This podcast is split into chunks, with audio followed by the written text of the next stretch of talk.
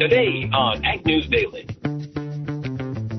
It's become a passion of mine to be honest about those things and try to inspire others and let them know that, you know, if you might be going through a tough time now or struggling with something now, that you can get through it.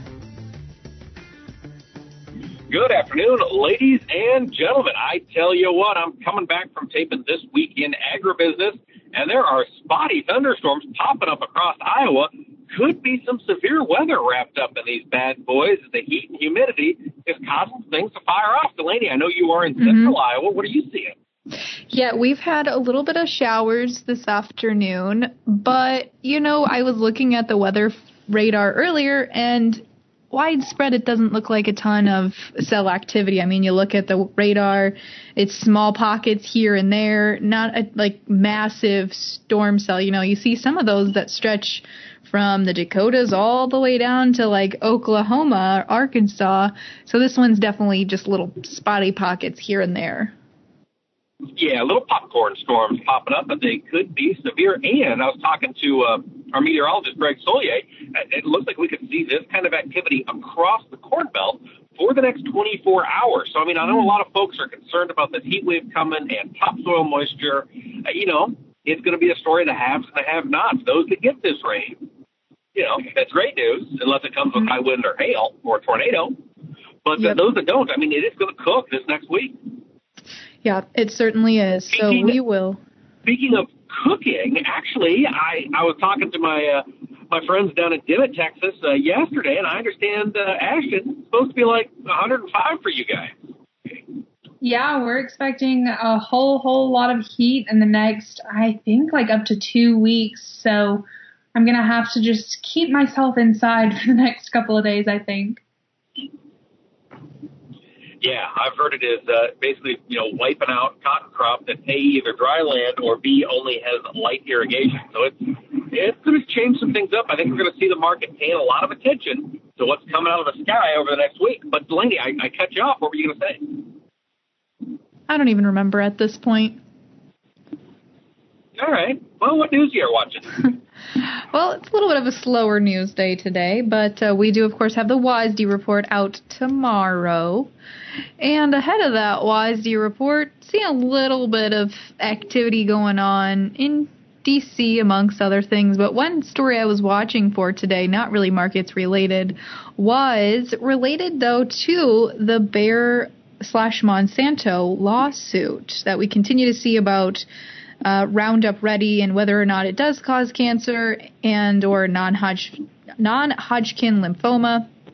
And so we saw on Wednesday that a U S district judge, excuse me, on Monday, I should say, on Monday, the decision to withdraw the motion came after a ruling from a U S district judge was expressed where he said he doubts the legality of the proposed settlement agreement. So to give a little recap here, uh, you know, of course, we've got the plaintiffs on the one side and we've got um, Bayer on the other. And so this proposed class or group of people and their attorneys made a motion to withdraw on Wednesday then for preliminary approval of the agreement. So from what I understand, again, I'm not an attorney, um, now with this kind of new monkey wrench thrown into things here, they said basically that the way that they've laid out the settlement agreement as is, for whatever reason, is not legal or, as the judge is saying,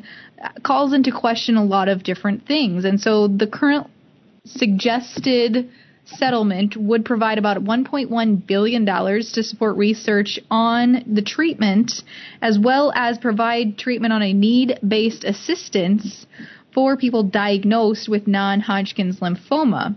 And this proposal also called for a five-member science panel to examine the question of whether or not it exposes or whether or not exposure causes this non-Hodgkin's lymphoma. And so now it sounds like essentially they go back to the drawing board to decide, okay, if this settlement was deemed not legal, what does that mean now? And how do both sides, Bayer and then the folks represented in the class action or their lawyers, how do they come together and create a new settlement agreement? Yeah, it's it's a fascinating story, and I've been watching the same one develop. And really, it seems like it comes down to that bit you mentioned at the end there, which is the five-member panel to determine whether or not, finally, once and for all, does Roundup cause cancer? And mm-hmm. Bayer really put this in there because this is what they were going to use. If any, if this council in two to three years came out and said, nope, Roundup does not cause cancer, that would have insulated Bayer from any future claims going forward. And that's what they were really hoping for, to make this thing go away so they're not constantly getting these new lawsuits popping up every time somebody, you know, gets cancer.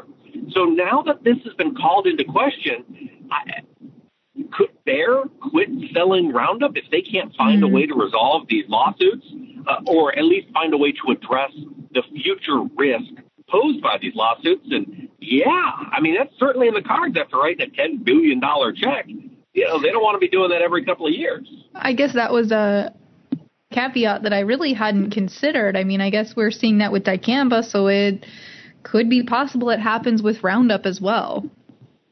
Yeah, I mean, it's it's a volatile situation. I think they, I think we all thought they had this thing kind of nipped in the bud. This, yes. You know, both sides agreed to this, but now the judge is saying, hey, this I, the whole settlement might not even be constitutional, uh, so I can't really sign off on it. Right. Uh, well, you know, as long as we're talking things happening uh, you know, globally in the world of agriculture, Um, we have seen a massive rally in the wheat market this week. Uh, you, we've seen a lot of, uh, or at least a few, Middle Eastern com- countries stepping into the market looking to make some purchases. And we've got news out of Syria that because of uh, new sanctions, basically, we're, we're not going to be selling any wheat to Syria going forward, they could face severe bread shortages. Now, it's assumed that as prices rise in Syria, as bread becomes less and less available, you know, people are going to start, you know, black market bread selling from other foreign countries, you know, other Middle Eastern countries, exacerbating the, uh, the need for grain in that region. And uh, they think this could lead to substantial inflation in Syria, a country which is still destabilized by the ongoing civil war that's there. So this is going to be something that last time we saw bread prices skyrocket in the Middle East was really the start of the Arab Spring movement, when we, you know, kind of deposed a bunch of Middle Eastern leaders, and a lot of reform movements got started, upended that region. We, you know, there's a possibility that a similar thing could start here in Syria if bread prices start to inflate. So, you know, anytime people say agriculture doesn't matter on the geopolitical world stage, we're not important. No, agriculture changes regimes. And Syria is a country to watch over the next several weeks as uh, we see what happens with Bashar al-Assad's government. I'm not going to lie. It's a little comical to me that you're talking about selling bread on the black market. People got to eat. I know. It just it's just like comical is maybe not the best word. It's just like, wow, this is now the society that we live in. Well, and, you know, luckily, for our sake, we don't live in it, but uh, well, a lot right. of poor Syrians certainly do, and it's going to suck. Yeah. Well, Ashton, you got any news for us today? I do, and uh, I just want to say that I'm at my parents' house right now, and they live out in the country, so their Wi-Fi isn't the best, but this headline gave me a little bit of hope for those rural communities that don't always have the best connection to the digital world. But earlier today, forty-nine organizations spanning over multiple industries across the U S announced that they have joined forces as part of a coalition dedicated to helping close America's digital divide. And it was convened by farmer-owned cooperative Land O'Lakes Incorporated, the newly formed American Connection Project Broadband Coalition. It's a little bit of a mouthful. Will advocate for public and private sector investment to bring high-speed internet infrastructure to rural communities, in addition to advocating for policies and contributing their own resources to facilitate remote education, health, and mental health services, job opportunities, and more, with the goal of connecting and lifting up all American communities through access to modern digital technology. And the coalition is continually adding members who share a desire to connect the country And uh, the country, or the coalition, my apologies, recognizes that bridging America's digital divide is a costly goal, but firmly believes that it's worth the investment. And so there's been multiple reports over the years, and it's been debated on whether or not this is going to cost eighty billion dollars, and some have said one hundred thirty to one hundred fifty billion dollars over the next five to seven years to adequately support rural coverage and five G wireless connection. But a study from the U S Chamber of Commerce's Technology Engagement Center has found that, quote, better adoption of online tools and digital services by businesses outside metropolitan areas could create three hundred sixty thousand new full-time jobs in rural areas and add more than one hundred forty billion dollars to the U S economy over the next three years, end quote. So I'm a little bit excited to see how this coalition plays out and if they actually do get to help close America's digital divide. Yeah, yeah. Faster internet in rural areas is certainly something that I think, as more folks look at working from home, is going to be mm, widely celebrated. Yeah. It opens up a lot more people to be able to do more stuff out in the countryside. Absolutely. And I think that that was Land O'Lakes' kind of mission throughout the COVID nineteen pandemic. And I think that that was kind of what inspired it, or kind of lit a fire under them, I suppose. Yeah. yeah. Well, Delaney, I have another piece of positive news. Um, do you have any other stories you want to talk about that are negative before I can maybe give something to lift people oh, up? Oh, okay. Uh, no, I mean, I actually have some other positive pieces of news as well. Outstanding. Well, I'll jump into mine then, and we'll just go from there. We got some upbeat news on the podcast today, folks. It's an exciting day. Um, my news is coming out of California. We in agriculture have been talking about the issue of citrus greening for some time. This is the bacteria that gets into citrus plants, oranges uh, in particular. It's devastated Florida. It gets in there, it causes the fruit to turn green before it turns ripe, and then it's, it's ruined. And we have seen entire orchards and groves leveled because of this disease over the past five to seven years. Well, a researcher at uh, U C Riverside, University of California, Riverside, has spent five years digging into this problem, testing all kinds of different products and you know, solutions and treatments and whatnot, and finally has found one that appears to work. This treatment that uh, this researcher has found is a molecule called a peptide, and it's an antimicrobial thing that exists in wild limes, basically. And uh, this researcher has been able to separate it out, has been treating trees with it for two years. You can spray it on, you can inject it, only has to be applied a few times a year. And so far, the results have been phenomenal. They've been carrying out tests in Florida. They appear to be successful. They're also carrying out tests in California. And it seems like it's cost effective. So this is potentially a solution to citrus greening, which is needed to help save the American citrus industry and probably truly citrus industries around the world. So folks, get out there and have an orange this weekend and celebrate a little bit. Yeah, absolutely. And to follow up on that news as well, um, I mean, this is not necessarily upbeat, but I think it's positive, especially for those folks that work in the produce industries like citrus. The U S D A has now announced that they are going to extend additional funding under the C FAP, or Coronavirus Food Assistance Program, to some of those more produce specialty markets, such as alfalfa, arugula, basil, beans, blackberries, you know, you name it. It's if it's grown, you know, especially in California, Florida, some of those exterior states, it is probably now covered, including apples, blueberries, garlic, potatoes, raspberries, tangerines, and uh, quite a laundry list of others. So those people will be able to receive funding as well, since they've also been pretty, des- or, uh, yeah, pretty uh, desperately hit by COVID nineteen. Absolutely, that is good news. Ashton, do you have any other stories for us to talk about before we jump into the markets? No, Mike, I'm all out of news. All right. Well, let's jump into the markets. Before we do, we do have a new release of a yield estimate for this year. Bar Chart is releasing their yield estimates on a monthly basis. They just published their most recent one, and their numbers are, are much lower than I've seen in uh, the balance sheets of other traders, possibly having an impact on the market, maybe showing that crop size could be shrinking. Bar Chart said they believe the corn crop for this year, the average yield is going to be one seventy-three point eight, with soybeans at forty-eight point eight bushels per acre across the nation. Well, concern of a smaller crop certainly continues to boost pricing. Looking at the corn market, July corn was up three cents at three fifty-one and a quarter. December up two and three quarters to close at three fifty-seven even. In soybeans, the July was up three and a half cents on the day at eight ninety-eight and a quarter. November up four and a quarter to finish at nine oh one and a half. And wheat continues to power to the upside. Not nearly as big a move as yesterday, but still in the green. July up eight and three quarter cents at five twenty-six and a quarter. December up eight and a quarter cents, closed at five thirty even.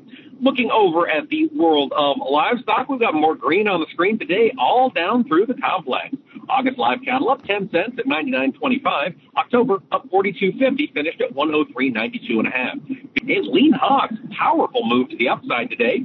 August up two dollars and twenty-seven and a half cents at fifty twenty-two fifty. October up one dollar and seventy-five, closing the day at fifty fifty-five. And we can't forget about our friends in the dairy industry, class three milk. I can never really believe these numbers when they come in like today. The July contract up fifty-one cents, broke through twenty-four dollars to settle at twenty-four eighteen a hundredweight. August up seventy-five cents, closed today at twenty-two twenty-eight. We have gone from catastrophe in the dairy market just a year ago to prices, ah, I mean, within shouting distance of record territory. It's unbelievable. But I tell you what, we got other things going on. Ashton, why don't you tell us who we're talking to for today's interview? Today, I got the opportunity to talk to Rachel Cutrer, who is a very interesting woman, might I add, is the C E O and founder of Ranch House Designs.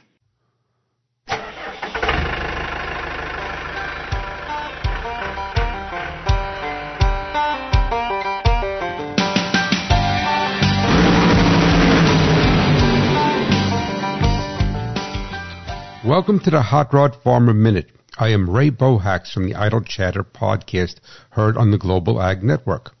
Engine oil is like gasoline. It is fungible.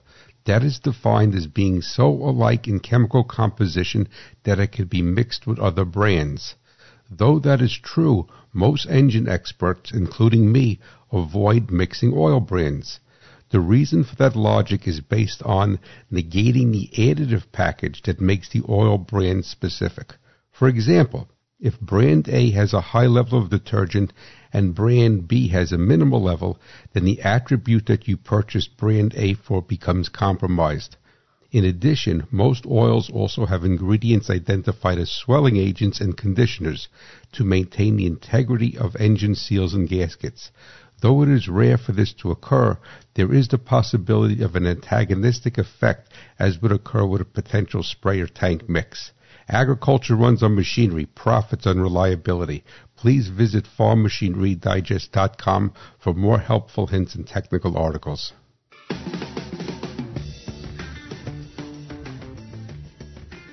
Today on the podcast, we have Rachel Cutrer. I'm hoping I'm saying that right, Rachel. Um, you'll have to correct me if not. But Rachel is the C E O and founder of Ranch House Designs. Rachel, thanks so much for coming on the podcast today. Thank you, Ashton. I'm excited to be here and, and, and to talk with you. Awesome. So um, my first question, or not really a question, but will you just kind of tell us a little bit about Ranch House Designs and what you guys do?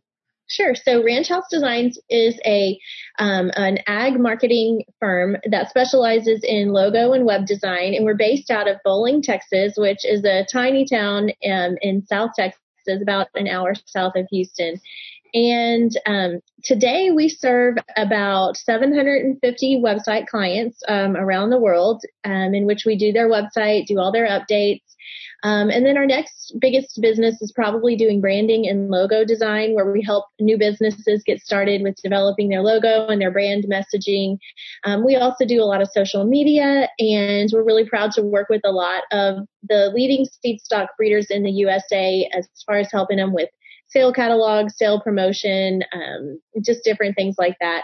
I, we've actually been in business over twenty years. I started Ranch House back in nineteen ninety-nine when I was just a sophomore in college, and it was kind of a little side hustle. I went full-time with it um, in two thousand three, and um, now we have a team of fourteen uh, women, mostly all women, and two guys. Um, and from our little town in Texas, we were able to serve, you know, some of the top ranches and ag businesses uh, around the world. And so it's really awesome. And we appreciate all of our customers and, you know, all the people who've trusted us to help them with their important marketing for these last twenty years.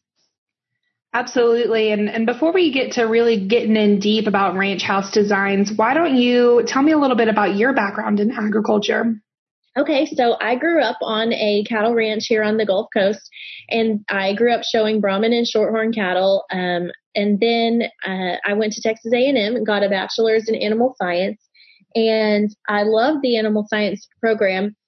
But I, I knew that for me, I didn't really want to be like a vet or a nutritionist or something like that. But, but while I was a student at, in animal science, um, cattle marketing really caught my attention. And so um, I decided to pursue a master's degree in um, ag communications from Michigan State University. And really, at that time, um, this would have been back in the early two thousands. And in my opinion, Michigan State was just, you know, the top of the top for purebred beef cattle programs at that time. Um, you had Harlan Ritchie there, Doctor Dave Hawkins, Ken Guns, um, Joel Cowley was there as a state extension specialist. Brett Barber was the uh, beef barn manager. And um, so just the opportunity to go to Michigan State was huge for me. And I was able to create basically a, a customized program that focused on marketing and public relations, but also had a core component of beef cattle. And so that is where I just really, my passion for marketing and, and purebred livestock marketing exploded. And I got to meet so many awesome people from the Midwest and get so many experiences. And then eventually able to come back to Texas and, and put that to work in my own operation and for our clients. And so I um, lived in College Station for a while because um, I was still young and single, and I didn't really quite want to move back to the ranch, but I moved back to my hometown um, about ten years ago. And now I'm a proud mother of two daughters. My husband and I also operate um, a Brahman cattle operation called B R Couture Incorporated. It's B R C for Brandon and Rachel Cutrer. Um, we're the fourth largest Brahman breeder in the U S A. And so about half of my time now is spent at Ranch House Designs. Um, and then the other half doing, um, our Brahman cattle business, which is really exciting. I know maybe a lot of listeners maybe don't know about Brahmans, but we do a lot of business on a global level. So a lot of business in Central America, Mexico, Australia, you know, anywhere where it's hot, and Brahmans really thrive. And so, yeah, I feel like I'm really lucky because I get to, you know, still be involved really hands-on on a cattle ranch every day, but also get to talk to amazing agriculturalists all across the U S A every day of the week. Um, so that's a little bit of background about me. Well, awesome, Rachel. And I'm, I didn't tell you this, but I, I'm also from Texas, but I'm from the Dallas area, but I've been down there around the coast, and I kind of have a special place in my heart for Brahman cattle. A lot of our listeners, they're kind of around the Corn Belt. And so I, I don't think they know too much about Brahman cattle like you would, but uh, I want to touch on something. You mentioned that you started this in nineteen ninety-nine. And I think that that's absolutely amazing. When you, when I think about marketing and stuff, I don't really think about how it's developed over the years. And so how have you seen the industry grow, and how have you adapted to, to meet the industry standard? Yeah, so it's crazy because in ninety-nine, I was a freshman, or in ninety-seven, I was a freshman at A and M, and the labs in our computer lab were like those old, I think it was called a Tandy computer maybe, that had like a one color. It was a black screen, and the the letters and the color and stuff were green. So it wasn't even for, for color on a computer screen. And back then I did websites by code, like straight up H T M L code. Um, so, and a website now, now everybody is like, oh, websites, you know, it's pretty common. But back then it was just unheard of. I mean, nobody had a website. And so I built I, I thought websites were kind of cool. I built one for my grandfather's operation, and it was one of the first cattle websites probably ever designed. And then a lot of my friends in the cattle business started saying, like, that's so cool. Um, can you do one for us? You know, and I was like, sure. And that's really how my business took off initially, is just kind of word of mouth through friends. And so really Ranch House was the, one of the first web design firms and, and definitely one of the first that specialized in agriculture and cattle. But then when you think past websites, think about when Facebook came on the scene. So I, I don't know the exact year that it started, but I do remember I was still working at A and M. And it, when it originally came out, you know, you had to have a university address like at dot e d u to be able to be a member of Facebook. Uh, do you remember that time or no? No, um, I, I don't remember that, but I have heard of it. It kind of blows my yeah. mind a little bit. Yeah. And so since I was working at A and M, I was able to get on Facebook because I had a staff email address. And so then I've seen the, like the era of introducing websites to cattle marketing, and then also seen the era of introducing social media to cattle marketing. And that really completely changed things up. Um, and then now I guess probably one of the biggest areas that we're seeing a lot is email marketing. Um, that's something that's kind of new, email and text marketing. Um, and, and even to some degree, voice and Alexa search and things like that. So yeah, and, and I don't feel old, but in the last twenty years, I have definitely seen a lot of new trends come out, and I've been, kind of been proud to have been on the cutting edge of bringing a lot of those trends to the agriculture business and especially the purebred cattle business. You know, this is really inspiring to me because um, I'm an agricultural communications student myself. And so I really love to hear about the history and how things have changed. And so I'm hoping, you know, when I get out in the industry, things will continue to just blow up. But uh, now that we kind of have the background out of the way, will you just tell me a little bit more about the services that you provide? Because I looked on your website and it is a lot of awesome stuff that it looks like you guys are up to over there. Yeah, we do basically anything and everything that can relate to marketing, but um, our tried and true core services are obviously web design. That was our first service that we started, and that's our biggest client area. Um, and we also do a lot of logo design because naturally, if people are coming to us and they're needing help from scratch, getting a brand developed, they're going to need a logo, first of all, because they're going to use their logo on everything. And so a logo is usually a pretty common starting point of the first project we work with on a client. And then um, from there, we could move to doing a Facebook page for them, uh, doing a website.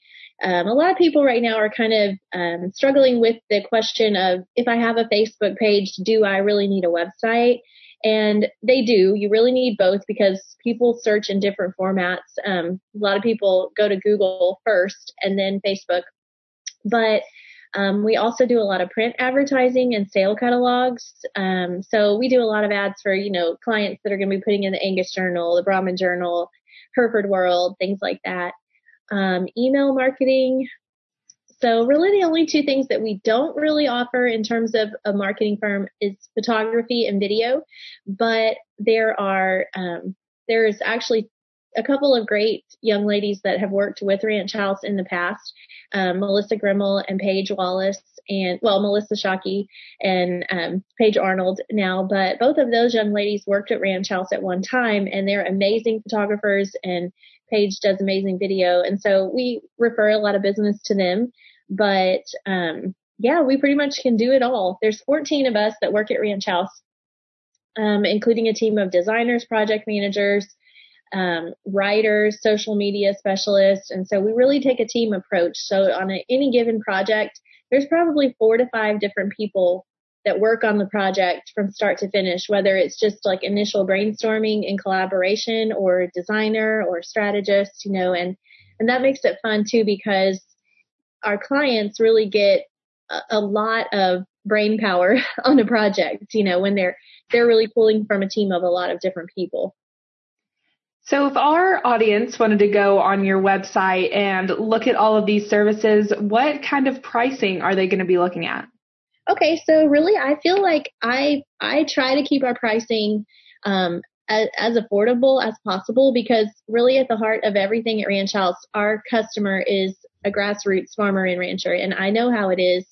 Um, for us, you know, just being honest on our ranch, sometimes month to month, it's hard to, you know, pay that big feed bill or, you know, pay some of those bigger farm expenses. So we try to keep our pricing um, fair to us and also fair to a client. So our logo design pricing is anywhere from three to eight hundred dollars. And um, our website pricing starts at eight hundred dollars. And, and then it just goes up depending on, you know, the complexity of the website. But Um, our goal is to try to keep things fair so that farmers and ranchers don't have to really break the bank um, when they're, you know, wanting to advertise and promote their business. That's really important to me.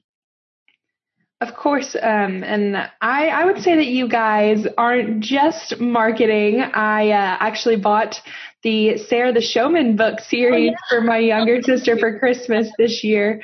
Um And I and I saw that you guys have online courses as well. So why don't you give us a little bit of information about that part yeah, of the business? Yeah, sure. I know we do, we're busy here, but um, so I mentioned that, you know, I worked for Extension, and the Extension service and its mission is is something that I really identify with. And I also, um, you know, like to be honest with people that I'm very blessed to be in a good position now with my career and personal life. But, you know, I went through some times where I was not making the best decisions and, you know, needed, I really just needed some mentors in my life and people to help me. And so it's become a passion of mine to be honest about those things and try to inspire others and let them know that, you know, if you might be going through a tough time now or struggling with something now, that you can get through it, and that there are, are a lot of people out there who want to help you. And, um, you know, for me, building a relationship with God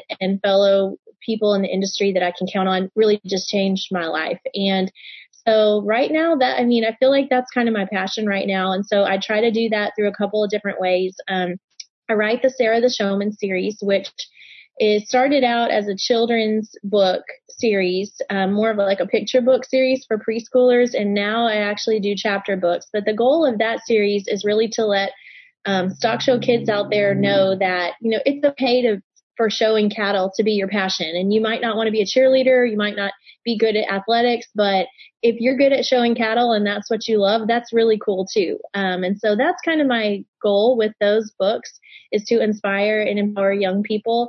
Um, I also uh, created a group called Stock Show Sisters, and it's more of a, it's a Christian ministry program that is, is designed originally for young ladies on the stock show circuit, but it's really evolved to be a lot of moms and young showmen. Again, just to let people know, like, I know there's a lot of temptation out there on the show circuit, and then, and sometimes it's hard to make good choices, but let people know and let those young ladies know that there's a lot of women out there who believe in them and want to help them. Um, and then finally, our online courses is sort of where I try to bring in kind of the Extension concept to Ranch House and um, just share the knowledge that, that our team has. So one of our most popular courses right now would be the Farm to Table Boot Camp, because especially with the COVID um, coronavirus crisis and stuff, we've seen a huge spike in clients who are doing farm to table as a way to diversify their business. And, but it's kind of hard to get started in that, especially if you're, if you know nothing about it. So I have a branded beef product program for farm to table. So we started that boot camp that really just gives people a crash course in how to get started with selling their ranch raised beef. Um, and we try to come out with a couple new courses a year, just different things that people need help with learning and basic questions that people want to get asked, and maybe they don't know who to ask or where to turn to. And so education and, and giving back is something that's really important to, to me and the whole team here at Ranch House. Rachel, it certainly sounds like you have your plate full over there, and it's really amazing things that I think are going on at Ranch House Designs. For our listeners, how, how can they keep up with what's going on? Where can they find you on social media? So we have a Facebook page for Ranch House Designs, and we also have an Instagram, and that's where we do most of our posting. Um, for my cattle business, it's uh, B R Couture, C U T R E R. And we post a lot of cattle information there. And, and then, of course, either of our websites, just ranch house designs dot com um, and B R couture dot com. And we try to keep all of those updated uh, daily to, to the most, uh, most of the time, daily updates on those just to share some of the cool work that we're doing and some of the cool clients we get to work with. Alrighty, Rachel. Well, I'm super excited to see what comes of Ranch House Designs and the future for that. And so I just want to take the time to thank you for taking the time out of your really busy schedule to come on and talk to us today. Thank you. I really appreciate it. Thanks for the opportunity.